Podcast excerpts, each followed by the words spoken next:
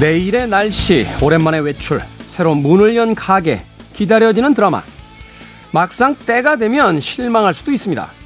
하지만 실패해도 무너지지 않고 다시 일어나는 힘은 지치지 않는 기대에서 나옵니다. 점심 식사가 형편 없었다고 해도요, 저녁은 맛있게 먹을 거란 기대. 이번 시험을 망쳤다고 해도 다음 시험은 잘 볼 거란 기대. 사는 게 참 마음 같지 않은 이 세상. 지치지 않고 한 번 더 기대를 걸어보는 것만큼 큰 힘이 되어주는 게 또 있을까요? 기대. 그 자체가 바로 힘입니다. 김태원의 시대음감 시작합니다.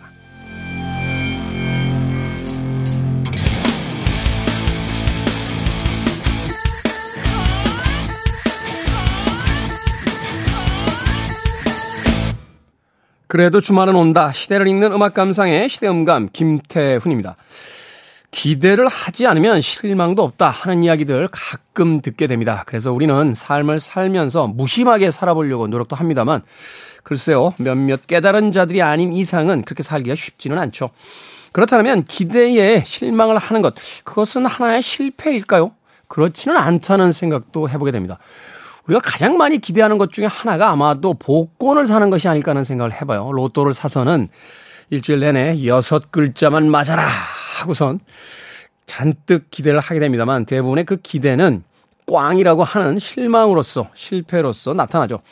근데 이것을 과연 실패한 것이냐? 라고 한 번쯤은 곰곰이 생각해 볼 필요도 있을 것 같아요. 물론 그 당일에 기대가 배신당하는 경험을 하긴 합니다만 그래도 그 몇천 원짜리 복권을 하나 사서 일주일 내내 기대감 속에서 작은 행복이나마 누렸던 그런 시간들을 생각해 본다라면 그 소소한 행복이야말로 바로 기대했던 그 순간들이야말로 인생에서 가장 많은 것들을 얻었던 순간은 아닐까 하는 생각을 해 봤습니다. 기대가 우리를 결코 저버린다 할지라도 그 기대했던 순간들에 가졌던 즐거움을 기억해낸다면 기대는 그 자체로 목적이고 또 우리 삶을 살아가는 아주 강력한 힘이 되지 않을까 하는 생각이 드는군요. 자, 김태원의 시대음감, 시대 이슈들 새로운 시선과 음악으로 풀어봅니다. 토요일과 일요일, 일라디오에서는 낮 2시 5분, 밤 10시 5분 하루에 두 번 방송되고요. 한민족 방송에서는 낮 1시 10분 방송이 됩니다. 팟캐스트로는 언제 어디서든 함께 하실 수 있습니다. 호레노츠의 음악 듣습니다. You make my dreams.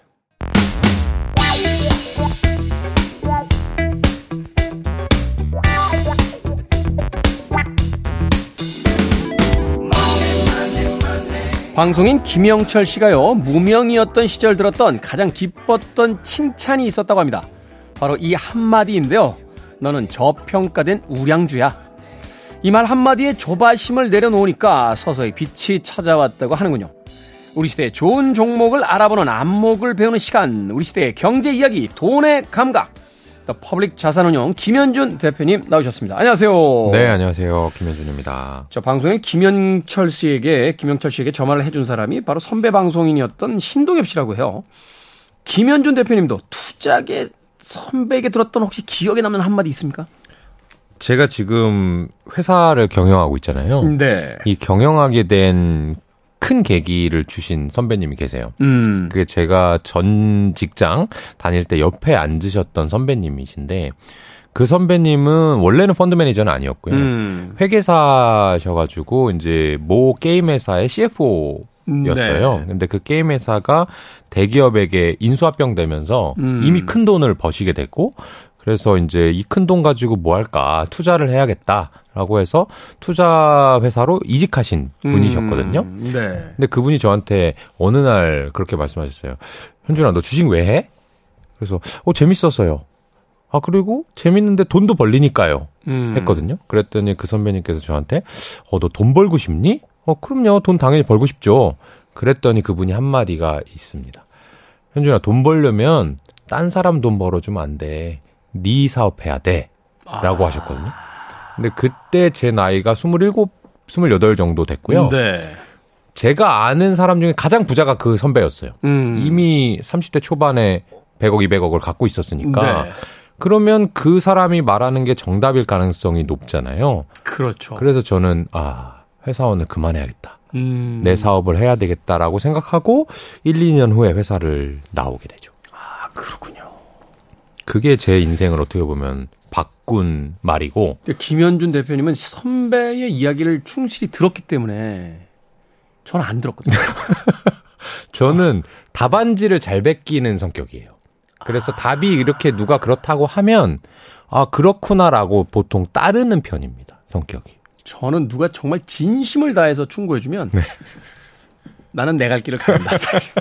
제 주변에 있는 많은 형들이 제가 주식을 할 때 딱 한마디 조언해 줬어요. 네. 하지 마. 네. 그 이야기를 들었어야 됐는데 그 이야기를 안 듣고 하는 바람에 지금 아 힘듭니다. 아 언제 언제쯤 이 폭풍우가 끝날지. 예술가는 좀 다른 예술가와 투자하는 사람은 좀 성격이 다른 것 같습니다. 예술가도 못된 주제 이야기를 듣질 않아가지고 정말 단순하게 한마디 해주셨어요. 하지 마. 라고 했는데.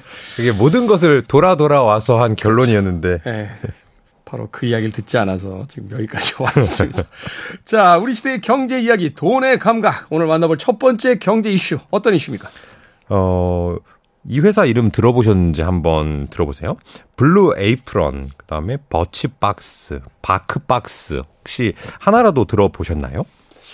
못 들어봤는데요. 못 들어보신 게 사실은 정상입니다. 아, 그래요? 이게 미국 기사고요. 네. 미국에서 이 meal kit라고 하는 제품을 파는 회사가 블루 에이프런, 그다음에 음. 화장품을 파는 회사가 버치박스, 버치박스. 그다음에 반려동물 용품을 파는 회사가 바크박스인데요. 네. 다 다른 회사고요. 어, 공통점이 하나 있는 것이 이 회사는 물건을 팔 때 구독해서 정기 배송하는 방법을 쓰는 회사들의 이름입니다. 구독을 하면 정기 배송을 해준다. 그렇습니다. 아. 태훈 디제이님은 혹시 이런 뭐 넷플릭스 이런 거 말고요 서비스 말고 물품을 정기적으로 구독받는 걸 하시나요? 전 물. 어, 물 구독하시는군요. 네, 물만 인터넷 쇼핑몰에서 하고 나머지는 왜냐면 이제 어 김현준 대표님도 아시겠습니다만 저는 이제 프리랜서 생활을 오래 했잖아요. 제가 원칙적으로 안 하는 게 있어요. 그게 뭐냐면 할부하고요. 음. 예, 정기 구독 이런 거 안 합니다. 아, 아, 왜냐면 이 소득이 좀 변동성이 있을 수 있으니까. 소득의 변동, 그다음에 삶의 어떤 변동 음. 이런 것들이 많기 때문에 저는 프리랜서가 된 뒤에는 거, 거의일 거예요. 거의 99.99% 할부를 해본 적이 없어요. 아, 그러시군요. 네, 네. 그러면 물은 근데 왜 구독을 하시죠? 저는 배송을? 세상에서 제일 힘든 게술 네. 먹은 다음날 아침에 냉장고에 물이 없는 거예요. 그래서 물은 무조건 있어야 돼요. 반드시 필요한 거. 반드시 필요해요, 물은. 그래서 그것만 정기 구독을 하고 나머지는 그냥 네, 놔두는 상태입니다. 오늘 그 얘기를 해보려고 합니다. 아, 그렇습니까? 어떤 사람들은 어떤 물품을 왜 구독하는가, 그 음. 그 기업들이 앞으로 잘 될까 안 될까를 말씀드리려고 하는 건데요. 네. 오늘은 이제 미국의 포브스 기사라서 미국 얘기를 해보려고 합니다. 이 코로나 직전에는요, 미국 사람들이 물품 구독하는 것을 한 사람당 두 개 미만 했다고 합니다. 네. 사실 이게 우리나라보다 훨씬 많아요. 두 개라고 하면. 가구당 두 개도 아니고 소비자당 두 개를 하는 거니까. 한 달에? 원래도 많이 했던 거긴 합니다. 네. 근데 이것이 어, 코로나 한중간이었던 2021년 10월에는 다섯 개까지 육박했다가요. 다섯 개? 최근에는 이제 네 개 정도로 조금 줄어들었습니다. 음. 그래서 이 코로나 기간에는 바깥에 나가기가 좀 어려우니까 온라인 물품 구매가 늘어난 거고요. 이것이 소비 금액으로 하면 9% 정도 되던 것이 24%까지 늘었었고요. 어... 지금은 어떻게 보면 reopening이라고 해서 바깥에 나갈 수 있게 됐으니까 네. 이 구독 기업들이 최근 몇 년간 돈을 상당히 많이 벌었었는데 그게 유지될 것인가 아니면 일부 기업들은 좀 쪼그라들 것인가에 대해서 투자자들이 반드시 검토해야 될 시기입니다. 이 참 구독 물품도 다양한데요. 반려동물 사료, 낚시 도구, 그다음에 마스크까지는 음. 제가 아 그렇구나 하겠구나 했는데 유명인의 사인 그다음에 동물의 두개골까지 구독 서비스가 있었거든요. 미국 사람들 참 독특하네요. 참 독특한 이 비율이 꽤 있고 인구가 워낙 많다 보니까 그 시장이 형성이 되나 봐요. 사실은 근데 이제 미국을 갔다 오신 분들은 아마 여기 동의하실 거예요. 두개골에요? 아니 이 이 이 이 물품들 말고 네. 구독에 대해서. 아 구독에 대해서. LA에 처음 갔을 때 느낀 건데 우리는 LA 왜 아주 엄청난 대도시로 생각을 하잖아요. 아니 아니에요? 사실 제 인상으로는 어, 다운타운은 화려해요. 아, 네, 뭐 비벌리 힐스나 뭐 저 헐리우드 블루바드나 이런 데는 굉장히 화려한데 그 바깥쪽으로 나가면 음. 진짜 말 그대로 웨스턴이에요, 웨스턴. 오. 그러니까 대부분의 사람들이 집이 이 중심가에서 차를 타고 30분에서 1시간을 가더라고요. 아. 예. 네, 그러니까 어떤 일이 벌어지냐면 구독이나 이런 걸 하지 않으면 아. 물품을 사기가 쉽지 않은데 미국 이제 픽업 트럭 같은 걸 되게 이제 가지고 있으니까 한 달에 한 번씩 나가서 이제 대규모 구입을 했단 말이죠. 아. 근데 이게 코로나 때문에 셧다운이 되고 물품이 동이 나니까 구독 서비스로 전환됐을 텐데 이거 그렇죠. 한번 맛보면 그렇죠, 그렇죠. 이거 못 빠져나와. 그렇죠. 그러니까 그게 어떤 거가 못 빠져나오느냐. 못 음. 빠져나오는 기업들은 코로나가 끝나도 장사 잘 될 것이고. 그렇죠. 어, 저는 유명인의 사인이나 동물 두개골 같은 경우는 네. 빠져나올 수도 이거 이건 충분히 빠져나올 있지 것 않을까. 이런 네. 생각을 하는데. 유명인의 사인이나 뭐 동물 두개골이 없어서 그 아사가 되는 건 아니니까요. 그렇죠. 그래서 지금 이제 오- reopening도 됐고 경기도 뭐 침체된다 이런 얘기가 나오니까 구독 물품을 좀 줄여야 되는 거 아니냐 이런 게 있는데 그 얘기를 하기 전에 그럼 구독을 왜 하니라고 이, 회, 이 포브스에서 설문조사를 했나 봐요. 네. 그랬더니 어 15%의 소비자가 구독을 하면 나가서 구매하는 것보다 좀 싸. 이렇게 음, 대답을 했고요. 음. 그다음에 일부 X세대 그리고 밀레니얼 세대 같은 경우는 오프라인 상점 가는 것보다 이게 훨씬 편해 라고 답변을 했습니다. 그렇죠. 이게 말하자면 뭐 옷이라든지 어떤 특정한 물건이라서 내가 직접 가서 질감도 확인하고 사이즈도 맞춰봐야 되는 게 아니고 반려동물 사료나 낚시도 이 낚시도도 아마 제가 보기엔 미끼 종류 아닐까 하는 생각이 드는데 이런 거 직접 안 봐도 되거든요. 그쵸, 그쵸. 어, 한번 구매했던 거 품질이 검증이 됐으면 그냥 계속 그거 사면 되니까. 맞습니다. 네. 맞습니다. 거기에다가 어 25%의 밀레니얼 같은 경우는 오프라인에 가는 것보다도 여기 구독하는 회사들이 주는 상품의 quality가 훨씬 더 좋아라고 음, 답변을 했거든요. 음. 이런 이유도 있고 또 여기서 발견할 수 있는 건 뭐냐면은 기성세대, 그다음에 X세대, millennial로 가면 갈수록 구독 경제에 대해서 효용을 많이 느끼고 있어요. 그래서 네. 앞으로 구독 경제가 뭔가 성장할 큰 트렌드인 것은 사실이나 당장은 어, 너무 팬데믹 시절에 많이 구매를 했으니까 좀 줄어들 수 있다라는 것이 이제 골자이고요. 이 기사에서 구독자를 앞으로 유지할 수 있는 구독 경제 상품의 음. 세 가지 기준을 제시했습니다. 네. 첫 번째는 이 디제이님께서 말씀하신 내용입니다. 실용적인 제품이면 실용적인 것. 당연히 이거 구매해서 채워 넣어야 되는 제품. 어, 나는 물이 필요한데 물은 어차피 있으면 꾸준히 먹는 거고 없으면 안 되는 거니까 어, 그렇죠. 구독이면 편하지 뭐. 어. 그게 이제 세탁 세제라든지 네. 반려동물의 사료 뭐 이런 것들은 반드시 당연히 구독할 돼. 수 있다라는 네, 일상, 얘기가 일상을. 사는데. 음. 두 번째는 이게 참 재밌었는데 역설적으로 구독하고 해지한다는 게 편하면 편할수록 사람들이 구독을 안 끊는다는 거예요. 이게 만약에 음, 음. 1년 단위로 구독을 하고 네. 구독의 가격이 비싸면 만기가 됐을 때 고민을 엄청 한다는 거예요. 아, 다시 1년 동안 해야 될까? 말아야 될까? 이렇게 음. 생각을 하는데 하루하루 언제든지 끊을 수 있어요. 그리고 돈 천 원밖에 안 해요. 이렇게 하면 오히려 아 그래 그러면 하루만 더 써보지 뭐 다음 달에 다시 생각해 보지 뭐 하면서 오히려 해지가 편할수록 구독을 안 끊는 역설이 있다고 합니다. 그러네요. 이게 언제든 끊을 수 있다고 생각하면 그냥 내버려 두거든요. 맞아요. 네, 그러니까 이게 구독은 온라인으로 됐는데 해지를 할 때 뭐 유선으로 유선으로 해야 된다거나 네네. 뭐 이러면 이제 이제 이 복잡해지는 건데 맞아요. 그럼 애초에 구독 자체를 이제 더 심사, 심사숙고하게 된다는 거고요. 저는 사실 인터넷 쇼핑몰에서 물건을 그렇게 많이는 안 사는 게 뭐냐면 이게 만약에 마음에 안 들었을 때 반품하는 거 있잖아요. 그게 귀찮고- 복잡해요. 맞아요, 맞아요. 짜증나게 하잖아요. 네, 그래서 그 다시 박스 다 해가지고 뭐 그러니까 아이 웬만하면 그냥 집 앞에다 상가들 있는데 나가서 네. 뭐, 뭐 이런 상황이 되더라고요. 맞아요, 어, 맞아요. 어. 그리고 마지막 하나의 조건은 뭐냐면은 이 미국 말로 piggybacks라고 하는데 굳이 piggybacks. 번역을 하자면 뭐 어부바 또는 덤 이런 전략이라고 보면 되는 겁니다. piggybacks 뭐 돼지 등 그런 겁니까? 그거를 실제로 어부바 하는 거래요. 돼지라는 뜻은 아니고 아, 그래요? 예, 등에다 업는다는 뜻이랍니다. 아, 그걸 piggybacks라고 한다. 네. 한꺼번에 이제 붙어 있는 단어인데 네. 이게 어떤 얘기냐 하면은 대표적인 예로 아마존 프라임을 들 수가 있는데 아마존 프라임이 우리나라로 얘기하면 어 쿠팡의 로켓와우 뭐 이런 거랑 비슷한 건데요. 이 배달을 하루 안에 해줄게라고 하는 서비스를 팔면서 그거를 구독하면 너네 아마존 프라임 비디오도 공짜로 볼 수 있게 해주지라고 얘기를 하는 거예요.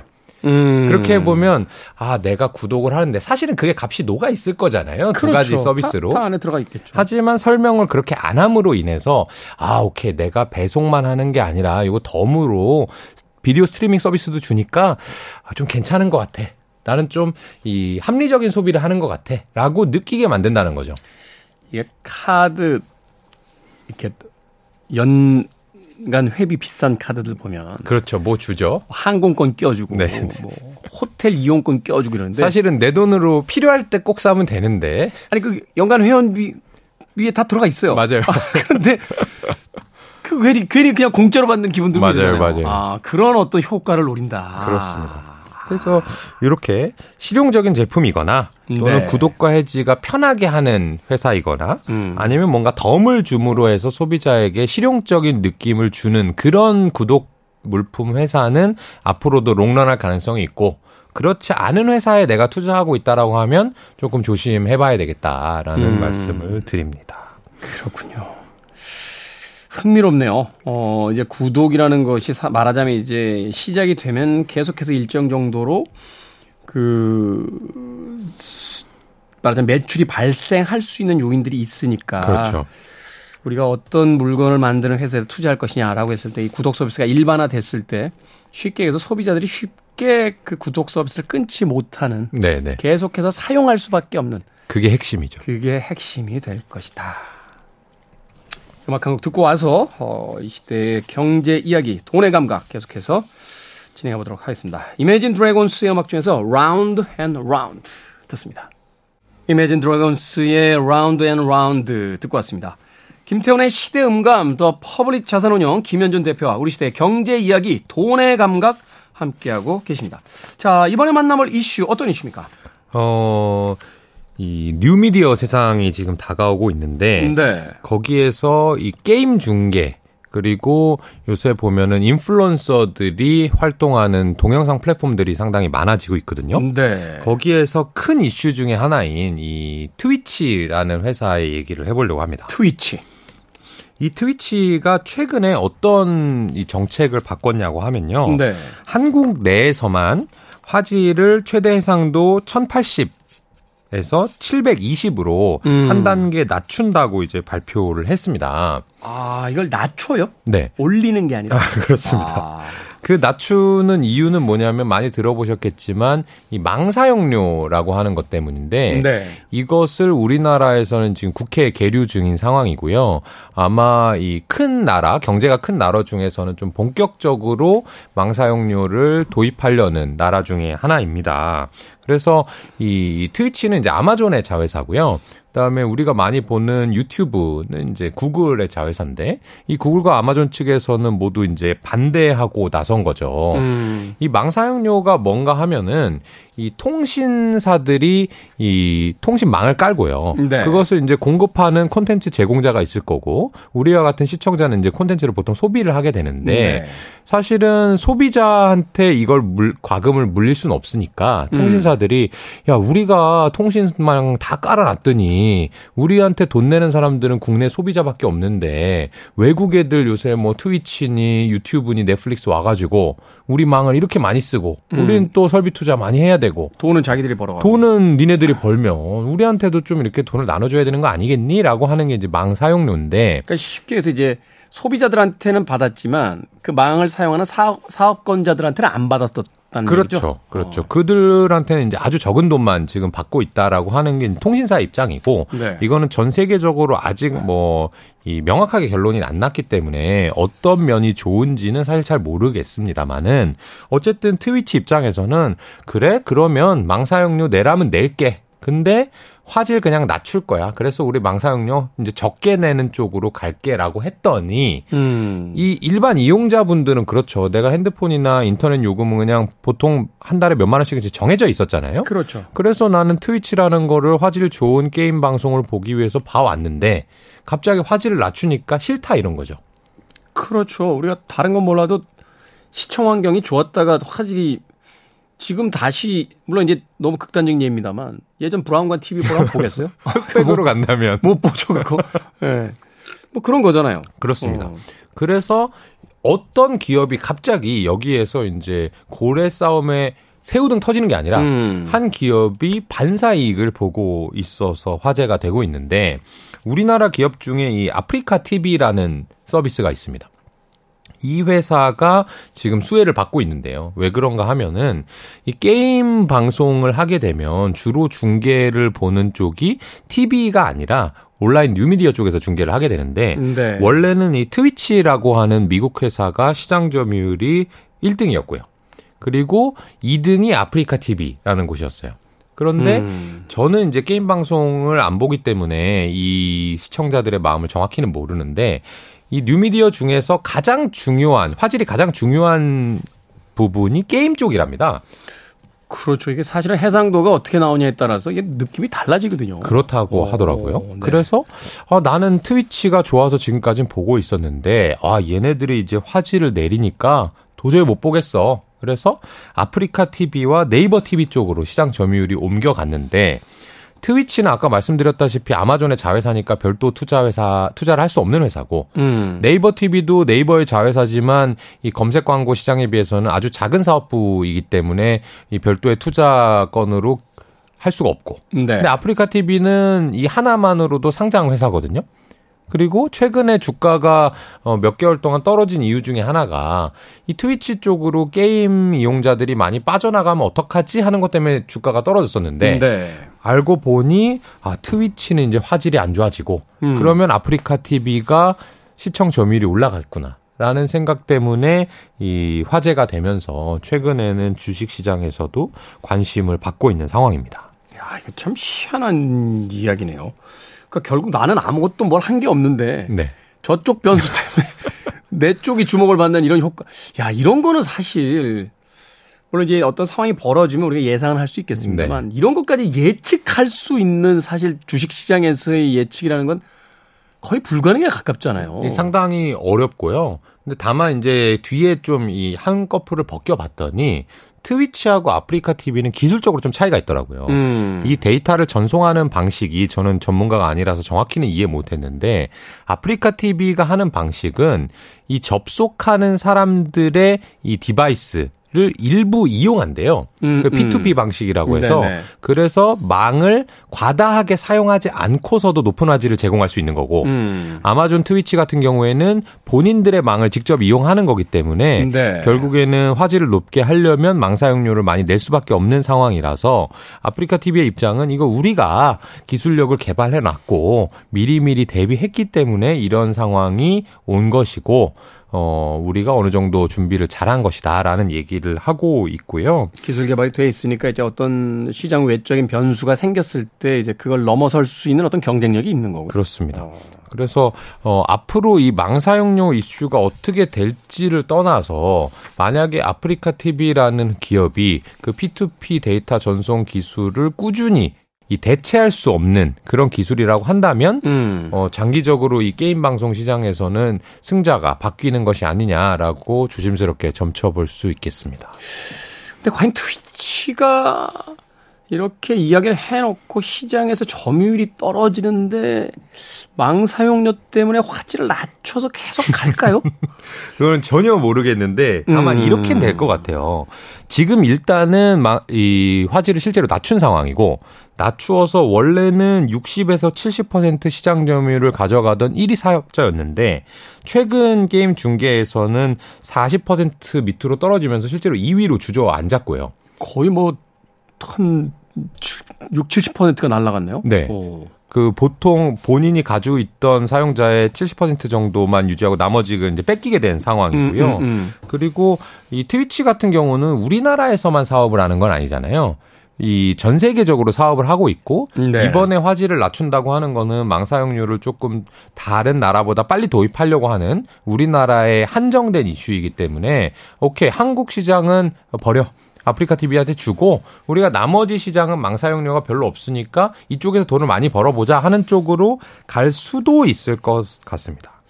근데 이제 망 사용료라는 게 사실 어느 국가에서 이제 일반적으로 실시하기 시작하면 네. 그게 사실 아, 순식간에 여러 나라로 번질 수 있는 그런 어떤 그렇죠. 것인데 이렇게 쉽게 시장 하나를 포기한다 글쎄요. 뭔가 지켜봐야 될 것 같습니다. 석연치는 않습니다만 어찌됐건 시장의 분위기는 그렇게 바뀌어 가고 있다라고 네. 이야기를 해주셨습니다. 지켜보겠습니다. 시장 변화가 뭐 급격히 이루어지고 있는 것 같은데 음악 한 곡 더 듣습니다. 알람 파슨스 프로젝트의 음악 중에서 Games People Play. 알람 파슨스 프로젝트의 Games People Play 듣고 왔습니다. 자, 김현준 대표와 함께하는 돈의 감각. 오늘 마지막으로 만나볼 경제 이슈 어떤 이슈입니까? 어, 개인이 올해 채권을 13조 사서 기사를 가져왔습니다. 채권을 13조나 샀어요? 그렇습니다. 아, 이거 참 근데 되게 씁쓸한 이슈고요. 네. 어, 제가 항상 말씀드리는 게 어떤 투자로 돈을 벌고 싶으면 그리고 돈을 잃고 싶지 않으면 일반 투자자들이 하는 행동에 반대로 하고 네. 그다음에 금융 투자업자들이 권하는 상품을 안 하면 된다. 음, 음. 그런 말씀을 많이 드리는데 2020년 21년에 주식 정말 많이 하셨죠. 주식 안 하면 무슨 약간 시대착오적인 사람인 것처럼. 그렇죠. 네. 당연히 해야 되는 것으로 그렇게 많이 했던 때가 얼마 전이었습니다. 불과. 불과 뭐 코로나 전쯤 되니까 한 2, 3년 정도 그렇죠. 되나요? 길게 봐야 3년인 거고. 음, 근데 이제 주식 시장 떨어진 지가 1년 됐으니까 대부분 투자자들이 이제 주식으로 번 돈이 거의 없을 겁니다. 그러고 나서 지금은 이제 또 채권으로 몰려간다고 하니까 이게 참 눈물이 앞을 가리는 얘기인데 그 채권은 그래도 뭐 국가가 보장을 한다라고 해서 마이너스가 없는 시장이다 뭐 이렇게 이야기도 하잖아요. 그렇게 이제 알고 또는 이제 금융 투자업자들이 그렇게 광고를 해서 아마 음. 사셨을 것 같은데 네. 어, 지금 이제 사신 분들이 있다면 귀를 쫑긋 들어보시고 네. 안 사신 분들이 있다면 더더욱 주의하셔가지고 앞으로 자금 계획을 세워보시면 좋을 것 같은데요. 이 지금 금리가 이제 많이 올라가고 있어요. 음. 그리고 주식 시장이라든지 뭐 부동산, 암호화폐 이런 것들이 다 떨어지고 있잖아요. 그렇죠. 그러니까 어 채권은 안정적인 거래. 그리고 요새 금리 높으니까 금리도 많이 준대라고 해서 이제 채권을 투자하고 계신 걸 거예요. 네. 그런데 그 이면에는 누구가 있느냐? 증권사는 은행이 있어요. 증권사는 은행에서 지금 주식 사세요. 이 주식 좋아요. 또는 어, 펀드 투자합시다라고 했을 때 고객들이 어 맞아요. 저 할게요. 돈 싸질 뭐 들고 오는 사람이 아마 없겠죠. 없죠. 그러면 시장 자체에 대한 부정적인 이미지가 크기 때문에. 그렇죠. 지금 안 해야 돼. 위험해. 음, 음. 무서워. 돈 잃기 싫어. 이러니까 안 하잖아요. 음. 그럼 증권사나 은행 같은 경우는 수수료 비즈니스가 안 된단 말이에요, 지금. 네. 그러면 거래를 아, 해야 수수료를 가져가니까. 좋은 걸 또 만들어 가지고 하나 팔아야 이제 수수료를 벌 수 있잖아요. 그래서 채권이라는 걸 이제 만들어낸 거예요. 음, 음. 채권의 기능을 만들어낸 건 아니지만 예를 들어서 이제 모바일 앱에서 버튼을 눌러가지고 해외 채권을 살 수 있는 편의성을 만든다든지 네. 아니면 채권 펀드를 막 조성해가지고 판다라든지 또는 기존 고객분들한테 아 이제 주식 위험하셨 위험해서 무서우셨죠 채권을 한번 해보세요라든지 이런 식으로 분위기를 조장하니까 개인 투자자들이 올 들어 채권 시장에서 13조 원 어치 순매수를 했는데 음. 이게 얼마나 많이 늘어난 거냐면요. 2021년 1년간 네. 작년 1년간 4조 5천억을 샀는데 4조 5천억이요? 그랬는데 올해 9개월, 10개월간 13조를 샀으니까요. 네. 실제로는 이게 뭐 다, 대여섯 배 이상 채권 매수자가 늘어난 겁니다. 엄청나네요. 그렇습니다. 이가 얼마나 많은 사람들이 채권을 사고 있는지 이제 알게 되는 음. 건데 아까 말씀드렸다시피 안전자산으로서의 이 장점이 부각이 되고 거기다 금리 오른다 오른다 하니까 어 채권도 금리를 주는 거니까 좀 좋겠지라고 이제 생각하는 거잖아요. 근데 어 사실은 채권과 예금은 좀 달라요. 음. 예금과 적금은요. 내가 해약을 한다고 해 가지고 큰 손해를 보지 않거든요. 뭐 이자율만 좀 떨어지죠. 그렇죠. 어, 그리고 원금 보장은 되니까. 그렇죠. 그리고 5천만 원까지는 나라가 보장을 해주고 있는 것이 예금. 은행이 파산을 해도 5천만 원까지는 예적금은 보장을 해주죠. 그렇습니다. 그래서 이거는 금리의 오르내림은 있고 있지만 내가 언제 돈이 필요하다고 해서 원금이 깎이거나 또는 금리가 더 올랐어. 아, 내가 옛날에 3%짜리 적금 들었는데 참 아깝다. 인제 하면 5%인데 이렇게 아까운 마음은 들 수 있지만 떨어지는 일은 없단 말이에요. 음. 근데 채권은요, 예금과 달리 유가 증권입니다. 유가 증권의 뜻이 뭐냐 하면, 있을 유에 가치 가해가지고 값이 있다는 뜻이거든요. 네. 그러니까 주식이랑 사실은 큰 부류에서는 같은 거예요. 그러네요. 같은 유가증권. 그렇습니다. 그래서 채권 같은 경우는 실제로 채권의 가격이 있습니다. 그래서 적혀 여러, 있죠. 여러분들이 투자를 했을 때 언제까지 이 가격이 유지되는 게 아니고요. 가격은 오르기도 하고 내리기도 하는데 이 채권의 가격은 뭐랑 연동되어 있냐면 금리랑 연동되어 있거든요. 금리. 근데 반대로 연동되어 있어요. 상관관계가 역의 상관관계입니다. 그래서 만약에 앞으로 금리가 더 오른다고 하면 채권 가격은 떨어져요. 음. 근데 앞으로 금리가 더 오릅니까 안 오릅니까 하면은 좀 더 오른다는 얘기가 많죠. 그렇죠. 뭐 한 향후 1, 2년 동안은 고금리 시대가 계속해서 이어질 거다라는 그렇죠. 이야기를 하니까요. 그래서 뭐 우리나라도 3% 중반대까지는 올려야 된다는 얘기가 있고 미국도 뭐 연말까지 4% 만들겠다 이런 얘기가 있고 미국은 확고하잖아요. 지금 인플레이션 안 잡히면 뭐 끝까지 올리겠다 뭐 이렇게 그렇습니다. 지금 이야기하는 거니까. 그러면 금리가 지금보다 더 올라간다는 얘기는 여러분들이 지금 채권을 사면 채권의 가격이 어떻게 된다? 내려간다. 떨어지는 거예요. 그러면 이런 거 기억 나실까 모르겠어요. 연말 되면 신문에 그런 거 나옵니다. 찬바람 불 때 배당주 한번 사볼까? 12월만 지나면 배당금 쏠쏠 뭐 이런 기사 많이 보셨죠? 특히 이제 연말 되면 배당 주식들이 조금 올라가죠. 그렇죠. 인기를 얻죠. 그래서 예를 들어서 만 원짜리 주식을 샀는데 배당을 500원 준다고 해볼게요. 그럼 네. 아나 몇 개월만 지나면 5% 얻네라고 해서 이제 배당 주식을 산단 말이에요. 네. 근데 주가가 5%보다 더 떨어지면 어떻게 되는 거죠? 마이너스죠. 그럼 손실 보는 거잖아요. 채권도 마찬가지입니다. 내가 지금 금리를 이 정도 주니까 와 너무 높은데 근데 채권 가격이 더 떨어지면 안전하지 않은 거고요.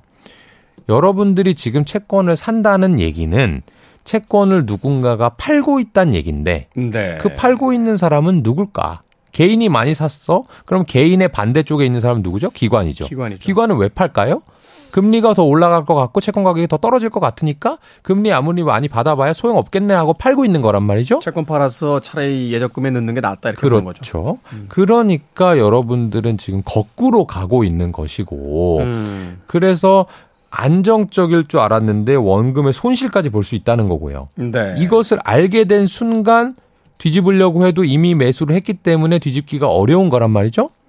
그래서 채권도 지금 사면 위험할 수 있고 채권은 언제 사야 되는 거냐. 가격이 올라가야 되는 거니까 금리가 떨어질 때, 그게 언제? 금리가 정점일 때 사는 거예요. 음. 금리가 정점일 때 앞으로 금리가 주르륵 떨어진다고 예상하면 내가 가진 채권의 값이 그때부터 오를 거잖아요. 네. 그러니까 지금 사는 게 아니라 한 6개월, 1년 있다가부터 사야 되는 거거든요. 음. 그러니까 지금 채권을 사면 위험하다는 사실을 아셔야 되고 만약에 만약에 그래도 나는 채권을 하고 싶다라고 음. 하시면 어떻게 하면 되냐면은 만기가 짧은 거. 만기 짧은 거 얼마 있으면 이제 만기 되는 거. 네. 예를 들면 만기가 30년이야. 어. 30년짜리 나 해가지고 30년 동안 안 망하겠지라고 샀는데 그 얘기는 30년이 지나기 전에 채권을 팔면 원금 보장이 안 될 수 있다는 얘기거든요. 음. 그러니까 너무너무 위험할 수 있는 거예요. 채권을 살 수 있는 사람들의 위치에서는요. 30년이 올 거라고 장담 못 해요. 저, 저부터도 30년짜리는 안 합니다. 그러니까요. 최장으로 가도 10년 안에 해결이 나와야 돼요. 그러니까 10년도 진짜 먼 거거든요. 엄청나게 긴 시간이니까. 10년 후에 원금 보장하면 뭐예요? 그때 만약에 물가가 짜장면 값이 지금 8,000원에서 2만 원 돼 있으면 음, 이, 이 금리만으로는 해결이 안 되는 해결이 거거든요. 안 되죠. 마이너스죠. 그렇기 때문에 어, 첫 번째 여러분들이 막 많이 살려고 하는 거 그리고 금융투자업자분들이 막 팔려고 세일즈 하려고 하는 것들은 뭔가 이유가 있는 것이다. 그러니까 대중의 움직임과 반대로 가야 된다. 두 번째 채권을 사고 싶다면 금리의 정점부터 금리가 하락하는 국면에 채권 가격도 오를 수 있을 그럴 때 음. 사야 되는 것이고 네. 마지막으로는 꼭 사야 된다라고 하면은 만기가 짧아서 음. 아 그때까지는 내가 이 돈 어차피 난 주식도 안 할 거고 부동산도 안 할 거니까 예금 적금보다 금리 좀 높으니까 가져가야지라는 것들만 투자하시는 게 아마도 좋을 겁니다. 이 채권은 만기가 됐을 때 그 금액이지. 이제 채권 시장에서는 또 사고 팔고 하잖아요. 그렇습니다. 액면보다 낮게 이제 시세가 형성이 돼서 이제 말하자면 급하게 돈을 또 써야 될 사람들이 채권을 내다 팔기도 하는데 있죠. 그런 시장에서 가능하면 좀 만개 짧은 것들 네. 뭐 이런 것들은 뭐 한 번쯤 생각해 볼 만하지만 그렇습니다. 그 이외의 것들은 지금 채권을 쳐다보는 시기는 아닌 것 같다. 네, 정반대로 지금과 같이 경제가 불확실하고 뭔가 무섭고 투자하기 싫을 때는 위험 자산, 부동산이 됐건 주식이 됐건 이런 데 투자를 해야 되는 거고 음. 모두가 주식을 해야 된다라고 할 때는 오히려 예금이라든지 음, 음. 채권이라든지 그런 식으로 게. 투자를 반대로 하셔야지만 돈을 벌 수가 있습니다. 바둑격언 중에 이런 게 있어요. 어, 안 보일 땐손 빼라고. 음. 그러니까 여기서 지금 전투가 벌어졌는데 뭘 어떻게 둬야 될지 모를 때가 있어요. 수가 안 보이는 아무것도 거죠. 안 하면 됩니다. 그때 바로 손 빼라는 게 아무것도 하지 말라는 거예요. 거기서 네, 맞아요, 맞아요. 괜히 엉뚱한 수를 놨다가 악수가 될 수 있기 때문에 수가 보이지 않으면 손 빼라 맞아요. 하는 유명한 이야기가 있는데 다른 경제 전문가분도 지금 대표님과 똑같은 이야기를 하시더라고요. 왜 한국 사람들은 여유 자금만 있으면 그걸 어디다가 넣지 못해서 이렇게 난린지 맞아요. 그냥 그냥 좀 가지고 계시라. 보일 때까지 길이 보일 때까지 좀 가지고 계시는 게 좋다. 아 대표님 비슷한 얘기 한번 하셨었죠. 어 버틴다는 건 종목을 사놓고 버티는 게 아니라 그렇죠. 그냥 현금을 가진 채 투자 시기까지 버텨야 된다. 그게 먼저 있어야 투자한 다음에 버틸 수도 있는 거죠. 주식하시는 분들이나 하시는 투자하시는 분들 보면요 여유 자금 있으면 그걸 막 어디든 바로 넣고 싶어서 맞아요, 맞아요. 그 시기를 지금 버텨야 되는 상황이다라고 이야기해 주셨습니다. 자, 김현준 대표님과 함께한 돈의 감각 오늘 여기까지 이야기 듣습니다. 고맙습니다. 고맙습니다. 저도 끝인사 드리겠습니다. 샘 브라운의 스탑 준비했습니다. 지금은 가야 될 때가 아니라 잠시 멈춰야 될 때가 아닐까 하는 생각해 봅니다. 시대음감의 김태훈이었습니다. 고맙습니다.